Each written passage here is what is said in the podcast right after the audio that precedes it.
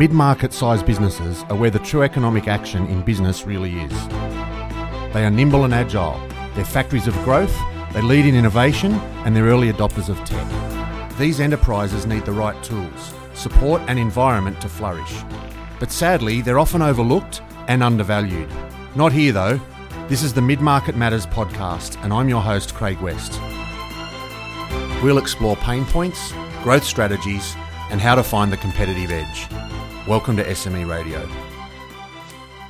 On this episode of Mid Market Matters, I'm joined again by Michael Lane from Success Resources. And I asked Michael to come back and talk to us because last time we spoke, he mentioned briefly how he'd been particularly successful in using joint ventures and partnerships to create massive growth in his business. So, Michael, thanks for joining us again, mate. It's great to have you back. Thanks, Craig. It's great to be back. So I think um, last time we spoke about so many different things, and it was a really great episode. But one of the things that I wanted to really drill down on was you mentioned several times how you've been able to use joint ventures and strategic partnerships to create massive growth. And I'm really interested to find out more about that. But maybe for people who didn't hear the previous episode, maybe just a really short update on, you know, on you and where you're at, and maybe tell us a little bit about the massive event that you ran just last week. Yeah, uh, thanks for that. Um, so, yeah, my name's Michael. I have a business called Success Resources. I have a couple of partners who help me do what we do. Uh, we run large scale educational conferences, that's both live conferences and digital conferences. We have some of the best partners on the planet when it comes to entrepreneurship, personal development, leadership, all things growth. Um, we've been doing it for 26 years. Uh, we have about 12 million clients around the world in about 37 countries. So, yeah, we've been doing it a long time. And, uh, you know, I, I suppose we're in the business of two things changing people's lives, and that's our customer focus. And then when it comes to partnerships, it's partnering with the world's best. So, primarily, we're a business that promotes and does the sales, marketing, and the execution for some of the people like Tony Robbins, uh, Gary Vaynerchuk, Sir Richard Branson, uh, a whole heap of different people. So, yeah, for the last sort of 18 years, I've been doing that, and it's been a lot of fun. Mate, you just mentioned, you know, three or four of the biggest names that are out there. I'm very interested to find out, um, before we drill down into the process and so on, how do you get involved with people like that? I mean, most people would find that quite scary. How do I go and ring Tony Robbins and say, mate, you want to do a joint venture? yeah, look, um, I, I, must admit, Tony's been a partner of ours, been our longest partner. It's been 25 years. And one of my partners in the business actually convinced Tony to come on 25 years ago. So that one was already established by the time I got into the business. But look, a bit like the first relationship with Tony, uh, a bit like Sir Richard Branson, it all comes down to building something of massive value so that when you give these guys a call or show up at their office or however you connect with them, that they can see there's enough value there to do some kind of partnership. Uh, whether it's a strategic partnership, whether it's an equity partnership, whether it's a, a joint venture, whatever it may be, you need to be able to show that you are best in class, world beaters in your industry. And look, we we believe that we're one of the greatest when it comes to showcasing the world's best. And when you build a brand and you build a business that's changing lives and having such an impact, it makes it a lot easier to get talent.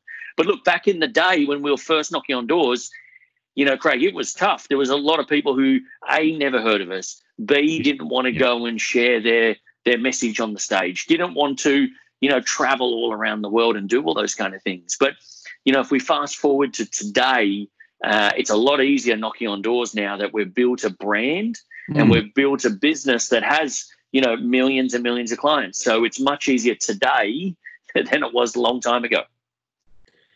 So I'm interested in drilling down in the actual process because you've been spectacularly successful in getting this right. As you said, you've partnered with some of the biggest and best names in the business. So it's it's obviously a fast growth strategy, but there are other benefits. What are what are some of the benefits, and why have you chose? Why have you particularly gone down this joint venture partnership approach? Yeah. So, and and just so the listeners understand, my entire business is based off this strategy. So, for example, uh, myself and my two other business partners, we don't educate, we don't speak, we don't do anything like that. What mm. we hmm. do is we we always partner with somebody.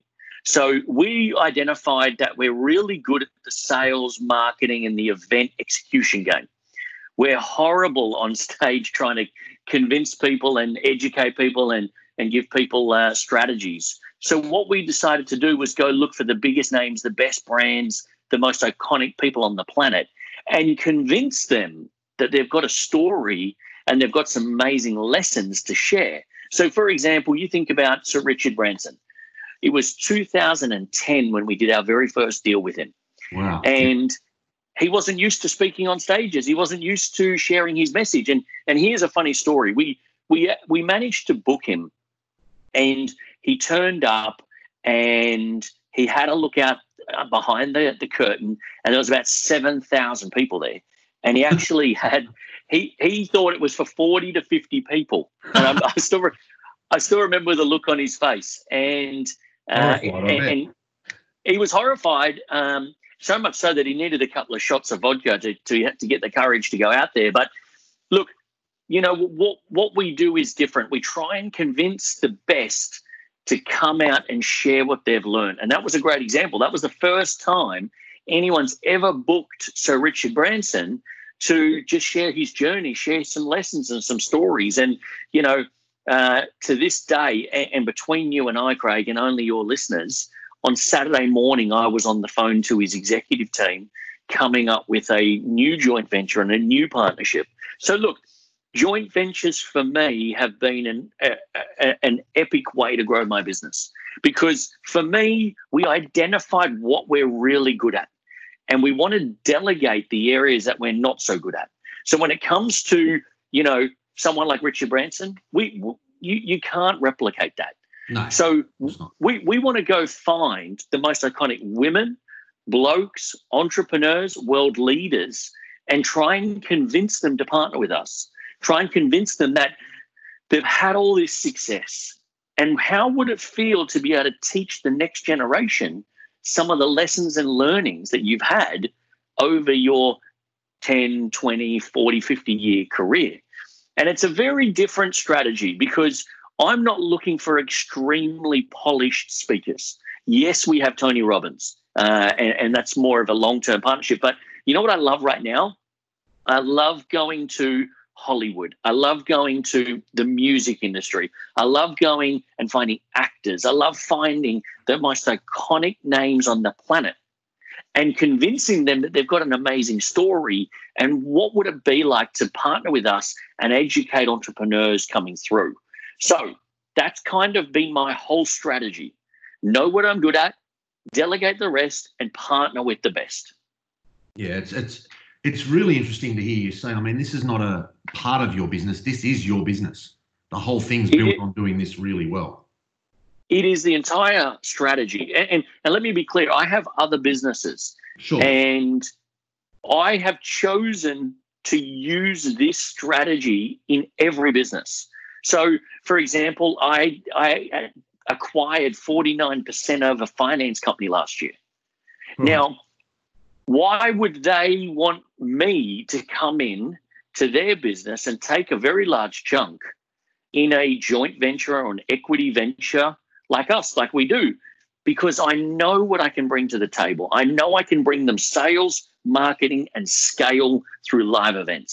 So Craig, this is this is not I'm trialing this, I'm testing this. I've yeah, done this yeah. since the age of 19. My yeah. very first business was me, and I think I said this on the last podcast, was me actually selling car servicing for the local dealership, door knocking in the area. Now, again, I, I I just would rather partner with somebody who's got an amazing way to fulfill the actual service or product. So yeah, yeah. You, you know what you know what I figured out very early, Craig, is that I'm horrible at coming up with products and, and my own things. I started an energy drink company, failed miserably.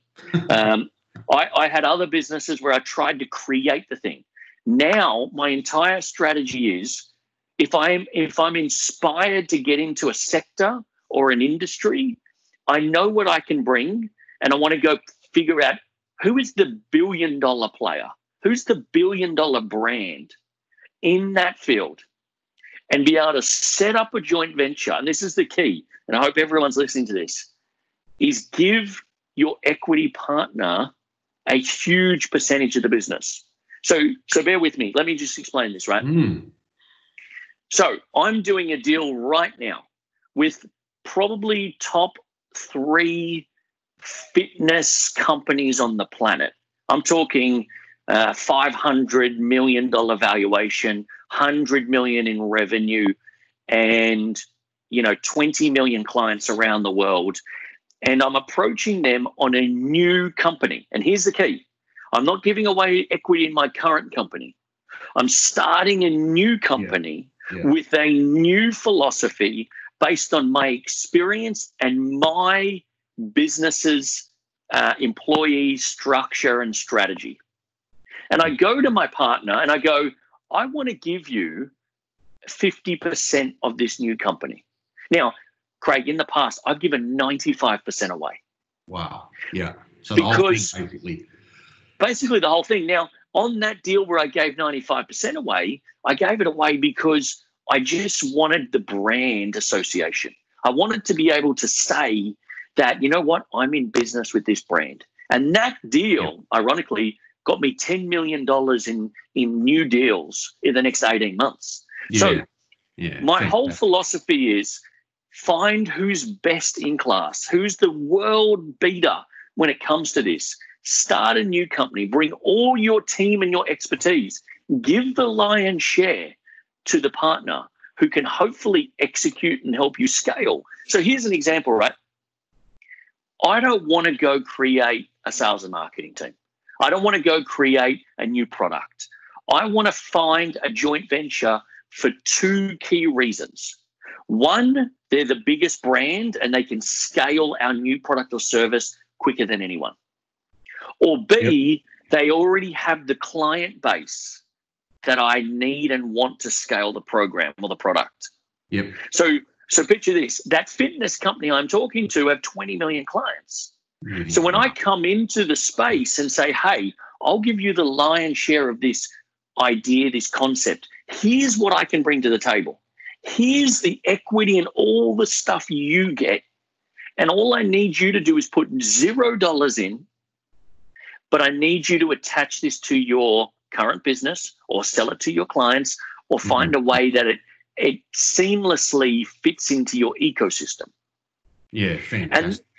So that's kind of my strategy. Uh, I know it's unorthodox. I appreciate that. And I, I know every time I get on a podcast like this, I get so many messages going, what the hell, you're giving away so much equity. Why would you leave with 5% or, or 15% or, or 20%? Yep. And here's the reason is that it's a long life. You're going to do a lot of deals. Most often, an entrepreneur's first idea, first business, and I don't want this to be a shock for anyone. I don't want to be the negative guy in the room, but it's probably not going to scale to the billion dollar ambitions you hoped for. yep. So, so if that's the case, get in, grow your association, find partners, give away a crazy amount of equity that on the other side of the table, they're looking at you going, this guy's mad. He's giving us all of this. How good are we? How great is this going to be? Yeah. But you are sitting there at the other end of the table, picking up 5, 15, 20, maybe 50% of something that a much bigger group can scale for you. That's the key. Fantastic. Fantastic. So I want to drill down and pick your brains a little bit around how you go around. Yeah. You've obviously done it really well. So firstly, how do you know your business is right for a joint venture? If you're a mid-market business owner, which is our audience out there, how do I know my business is right for some kind of joint venture? Firstly, Well, a couple of things. You have a brand that's recognizable in your industry. So there's nothing worse. And, and, and I did this for years. I turned up to the joint venture boardroom table pitching a lofty idea, and I had no brand, no expertise, and nothing to back it up. So you must be a market leader. You must be an expert in your field. And if you're not an expert, anyone listening to this, you need to start to build your expertise in the marketplace and you need to get that up. So the only way a company is going to do a deal with you if they see on the other side of the table, you know what? This guy or girl is the market leader in this. This is the guy or girl we want to partner with. This is the one. If we if we were going to do this, we'd want to do it with them. So you got to you got to figure out if you're not that market leader or you're not that go-to expert, you need to come up with a strategy for the next 12 months on what you can do to be at least perceived as a huge expert. And yeah. that's a whole different line of conversation, Craig. That's around putting content out, doing podcasts, doing things to get and raise your profile. Um, but you also need to be able to scale ideas quickly. So you need to be able to have a business that you know what you're really, really good at. So let's say you're a mid market company and your expertise is XYZ. Whatever that is, you need to master that so that when someone comes to you or you go to someone, you hang your hat on this piece of the business cycle. And you can put your hand on heart and say, when you go to that table to negotiate, we are the best or one of the best in this area. Yeah. And you're always you're always looking for the opposite of what you need. So for me, and why I do so many deals, Craig, is because I have a 6.7 million database of small to medium business owners, entrepreneurs, motivated, self motivated, uh, aspirational people. That is an extremely powerful client. So when I go to a joint venture with somebody who's got a product or service, mm. I'm very attractive because I get 6 million people who wake up every day and are looking to be better themselves. So when it comes to health, wealth, finances, uh, those kind of things, I have a very good client. And that's what I've really built my business on is I know what I can do to venture with people and I know what piece of the puzzle I hold. And usually, the piece that I hold is a very labor intensive, costly part of the process. Here's an example why I acquired 49% of a finance company last year is because their average cost per lead was $1,500 per lead, not per sale, not per transaction, per lead. Craig, today I acquire a better lead for that exact business for less than $10. Now, you have to think about that. What's that valued at? What's the valuation of that? Yeah. So, obviously, a lot of this is partnership, and you're putting two companies or two brands with different values, different cultures, different decision making processes and structures. That sometimes must cause issues or conflicts. How do you manage that, and how do you make, how do you minimize that, and how do you manage it when it happens? Look, it's very difficult because you just don't know what you don't know. You need to be a super flexible partner. Uh, I actually call it the good bloke policy. The good bloke policy is you need to be able to check in with your partners every three months and you need to be a good bloke about it. So, what I mean by that is you need to be in constant communication, but you actually come together every 90 days and go, Hey, Craig, I just want to check in how is this going for you? Has this yes. rolled out as you thought it would? Is it better than you thought? Worse than you thought? Yeah. So when you come into this, if you are the type of entrepreneur or business owner that is extremely uh, firm on the way you do business and very uh, detailed orientated and structured in a certain way, you may struggle with joint ventures and finding long term partners. You'll get partners, but whether they're long term or not. So, yes. what I would suggest is check in with your partners every 90 days. And that's a proper sit down face to face and ask that question How's it going for you? And I tell you now, Craig, I've got to that table and I've had people say, It's going better than I thought. It's going great. We're super happy. I've had people go, You know what? It's not going as effortlessly as we thought. Yeah. And the perception is that, Michael, on your side, you've got the easier end of the of the deal. Yep. And I and I've even done it this way, Craig, where I've said, you know what? Based on the last 90 days and what I've seen, you're 100% correct. Let's equilibrate this somehow. And I've done deals where I've given 5, 10, even 15% more on my side to equal up the equation so that they feel like they're valued in, in the arrangement. Now, the only reason you do that is because you want long term sustainable success in your venture. You know, there's nothing worse than an amazing deal that ends quickly or abruptly because one side takes more or the perception is they have a greater piece of the pie. Yeah. So you never know how it's going to go until you're truly in bed together. But once you're in bed, you need to be flexible. And my recommendation is you check in every 90 days face to face. Yeah, good tip, mate. Very good tip. So, common pitfall, I think you've just described one of them and, and a tip around how to manage it. But a common pitfall you've seen that you want people to learn from, what would you do differently? Look, that that's a common one is obviously going in with um, either an ego or a sense of, you know, how you should do it yourself. The, the second thing is you need to pick your partners very, very well. I've had some horrible joint venture partners. Uh, and to be really honest, in my early days, I was a horrible joint venture partner. Right. So if you don't pick your partnership correctly, then I find that it ends abruptly. So what that means is you need to get your potential partner out of the boardroom. I tell you what I love to do, Craig, is I love to go play golf. Um.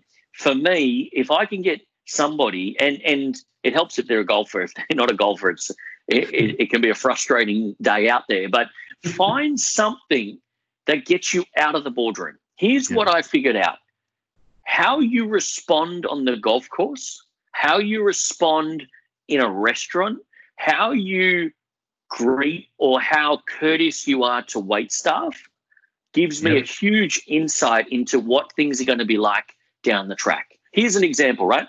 I played golf with a joint venture partner, and the person, every second shot they hit, they were swearing, they were frustrated, they're throwing clubs. Yeah, now you think yeah. You think about that, Craig. When, when you get into business, it ain't all going to be happy days and, and rainbows. There's going to be tough times. So if I have a snapshot of, wow, in the last four hours, this guy's thrown his golf club, sworn, got pissed off. So imagine true. what imagine what happens when we get into some tough times in the business. So come up with a way to get somebody outside the boardroom when they've got their suit on on the other side of the table and they're in their home ground advantage and they know how to respond on that side of the table, that's one thing. But get them outside the boardroom, get them into a you know non-business environment, see how they act with people, see how they respond. Yeah, and and I think that's a big one where I stuffed up a couple of joint ventures, even though they looked great on paper and everything yep. looked awesome. The character of the partner came through and you got to follow that and if it if it isn't truly someone who's going to understand and have the values that you have it's going to be tough yeah fantastic tip Matt, I've got a couple of quick fire questions just to ask you about some of the JVs that you've done, what worked, yeah. what didn't work. So let's just fire off those. Um, what's your earliest JV? What's the first one you did? Mate, that was the car servicing one uh, in Hornsby in Sydney. Uh, like I said, I I did a deal with the car, a Ford car yard. What I hmm. identified is that their business was most profitable in the service department. So I created a joint venture where I brought more people into the service department. And here's a good thing they actually, every client I brought through the door, they averaged a $700 upsell or average sale per client and that client came for two years, twice a year. So that was my very first joint venture back when I was 19. Wow, that's a great start. What's your longest standing one? Is it that one or another one? No, it's Tony Robbins. It has right. to be. Um, so you know, or, or people, so you get an understanding. We're 4 million people through the doors live on that joint venture. And we're at about almost 800 million in that partnership and that joint venture for the last 25 years. They so that's been my incredible numbers. That's been my longest standing JV. So just to go through those numbers again, you've had 4 million people through the door and $800 million in revenue. Correct. That is amazing. Um, which partner did it take the longest to secure? What's your, your, your most difficult, I guess, or longest negotiation? it's actually still going on as we speak. Right. Um, I So won't we better not go mention. into the details then. No, I won't mention his name, but he's one of the top 10 money earners in Hollywood. Right. And it's been three years now. And I have a call next week, and I think we should go to contract next week. And that will be the longest one. And that's been three years. And just to give you an idea, I've, I've spent $80,000 on this joint venture so far. Most of that is travel over to the US to go see them and be in front of them and invest time in there. Even on that joint venture, mm. I went once to Los Angeles, sat in my hotel room, and for four days, it just kept getting pushed back, pushed back, pushed back, till the point where it didn't happen, and I had to get on a flight and go home. Oh, So there's some painful stories in there. Not all joint ventures go the way you, you'd hope, right? So um, Yeah. I do feel it'll come off. I do feel the time and the financial investment will pay off. That's probably the longest standing one at this point. but that's also a great lesson in perseverance and just hanging in there because most people would have given up by now. Yeah, and and, and I'm kind of, oh, yeah, I'm just built in a particular way that I really, you know, I'm I'm not going to fail. I'm not going to give up on a joint venture. Yeah. Uh, you know, there's a big difference between people who fail and people who give up. Um, Let's be clear: most people who fail in business is actually because they give up. They don't go that extra round. They don't come back again. Yeah. They don't pony up again. They don't iterate again. So I learned that lesson a long time ago that if I just don't give up, I've I usually find a way to get through at the end. Fantastic. Um, which one? Which joint venture has surprised you and exceeded your expectations? Ah, there's there's quite a few. I, um, you know, one that continues to surprise me is Robert Kiyosaki. He wrote Rich Dad Poor Dad. Yep. probably the most iconic personal finance, uh, personal development book nearly probably ever written. Uh, I think there's 120 million copies sold around the world. Goodness And me. it's it, it's a funny story because my business partner and our chairman, Richard Tan, he was the very first person to ever give Robert Kiyosaki a shot when he wrote the book Rich Dad Poor Dad. So here's the story, right? No one wanted to give Robert the time or day when he wrote the book. And my partner Richard heard about the book only only weeks after it had been published and come out. He he rang Robert's office and said, "We'd love to have Robert come to Singapore and share his philosophies on the book." And look, we are 22 years into that joint venture. Um, he is an amazing partner. We still do business to this day. We actually have a digital event coming out soon in Australia for people who want to work on their finances, and Robert will be headlining that. And to give you some idea, Robert has about a $400 million net worth. He's made a lot of money over his career, and to this day does not charge us every time he comes to one of our countries to to speak for us. He does not charge us a cent. Wow. And and I think he's in a phase of his life where because Richard helped launch that very first book, and from that event, Rich um, Robert went on to pick up about 18 other speaking tours. So it was really that first Fantastic. event that Really launched him. it. Yeah. And it and it, look, it's been a great partnership that continues to exceed expectation. And they're the kind of partnerships you love. Yeah, that's brilliant. So, looking outside your partnerships and joint ventures, what what JV or partnership do you see out there that's really smart and really well done? What's something you admire in terms of external? Yeah, I, I, I I've got so many. I, I'll give you two very quickly. Um, anyone listening to this, my favorite deal that I've ever heard is the menu log deal. So we all know about Uber Eats and all the home delivery services. The original game changer in this field was Menulog. So Menulog founder went out and did a roadshow and tried to find who could buy his business, which is a very smart way to approach Absolutely. the, your business, right? Is to figure out who's going to be my buyer and what are they interested in. It's So exactly here's what I tell my clients to do. Exactly, right? There's so many pitfalls, and most people are building their business in a particular way, and it may not be the way that somebody wants to buy it. So here's a great example. This gentleman went over to Europe and found the market leader. He sat down with the potential buyer of his business and said, Where do I need to be for this to be exciting for you guys? An amazing sentence to ask a potential partner. And the Mm. guy goes, We don't care about your revenue. We don't care about your EBITDA. We care about your market share. And he said, When you get 90% market share in Australia, that'll be very appealing to us. He goes, Cool. Leave you, um, see you later. I'll be back in a couple of years and we'll see how we go. He went home, and at this stage, he only had 60% market share.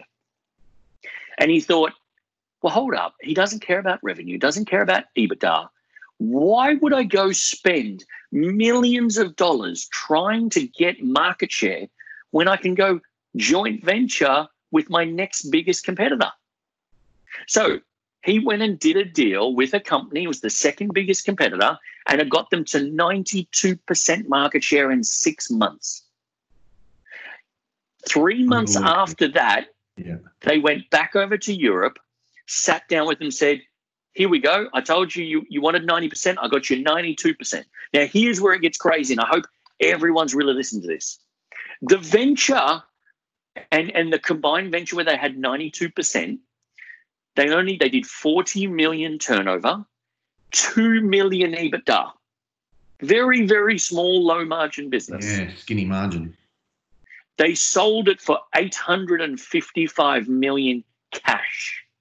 Unbelievable. 400 times EBITDA. Yeah, which is So- ridiculous. Unheard of. Ridiculous. Unheard of, right? So that's a huge lesson for anyone listening to this is don't think it's all about EBITDA. It's got Mm. nothing necessarily to do with that if your client isn't interested in that, right? Yep. The second one, I'll be very quick as a great example, is Kanye West. He has a brand, he owns 100% of a company um, called Yeezys. They're probably more known for their footwear than anything else. Yes. He did a he did a series of road shows around who he could partner with. Adidas said yes, let's do it. Here's the deal he did. He sat down with them and said, "I want to retain 100% of my company. I'm willing to give you guys 89% of turnover for you to manufacture it and distribute it." Wow. They said, This guy must be crazy. He's on the other side there saying he'll take 11%. That's all he wants. They did the deal last year. That business did a hun- $1.5 billion in turnover. Yeah, yes, 11% of that's pretty good. 11% of that is amazing. so that's just another great deal of somebody going, why would I try and manufacture it, get a sales and marketing distribution up, find reps and all that, partner with the world's best? So there's two examples of amazing joint ventures that I just love to kind of talk about and, and hopefully gets people to think a little bit differently about the slow and steady pace that most business owners are, are going at. You can scale your business fast and fun with joint ventures. Mate, they are two fantastic stories and some great lessons in there. I mean, I, as you know, I do a lot of work around exit and succession planning, and I'm always telling clients, you know, they spend hours arguing about whether they've got 51% or 55. The stories matter. In that example, whether you had 11%, 8%, or 21, it wouldn't make a lot of difference. You're still making a lot of money. Yeah. Absolutely. Great stories. Michael, where to from here? You've done, I won't say you've done everything, but my God, you've done a lot of stuff. Where to from here? What's next for you? Look, um, my success resources business, um, I'm building that to sell it in 10 years' time. Um, Yep. So, and again, I'm building it based on not on EBITDA. I'm in reinvesting everything. So last year we did 154 million in, in cash, uh, sales, whatever you want to call it, and I'm reinvesting everything. I have not, we have not taken a dividend. Uh, there's never been a dividend in that business. Wow. Um, So that's been 11 years under this current structure and the current uh, iteration of the business. Uh, we, we've never taken a dividend, but there's a couple of exciting things for us. Um, you know, we we've got the largest market share in on the planet. We've got the largest and the best contracts and agreements in partnerships with the likes of Tony Robbins, Richard Branson, those kind of people. Mm-hmm. Um, we're pivoting our old school physical bricks and mortar business running live events into a digital platform. So, to give you some idea, based on that, our valuation is very high based on the fact that we have yeah. all those key components. And when I figured out that the person or the company who's going to buy my business in 10 years, they're not that interested on that EBITDA component again. And that's not going to be the case for everyone. There'll be plenty of companies who are looking just for EBITDA. But you know, the, what we've put together, uh, we think is pretty unique, and we see us building the largest personal development, professional development, educational platform, both live and digital on the planet. And we want to impact a billion people in the next 10 years. So that's kind of my main focus. I mean, that is an awesome goal. I mean, you hear people talk about goals. I want to build to a million dollars turnover or whatever. That's a pretty impressive goal. Mate, thank you for joining us. It's been an absolutely fascinating episode. I've made so many notes here in front of me as well. So thank you for your time. Thanks for joining us. And uh, we'll look forward to catching up again soon. My pleasure. Thanks, Craig. Thank you for listening to SME Radio, proudly produced by Eagle Wave Small Business Podcasting Platform. For more great episodes like this, go to smea.org.au. Remember, if you have a story to tell, we want to share it.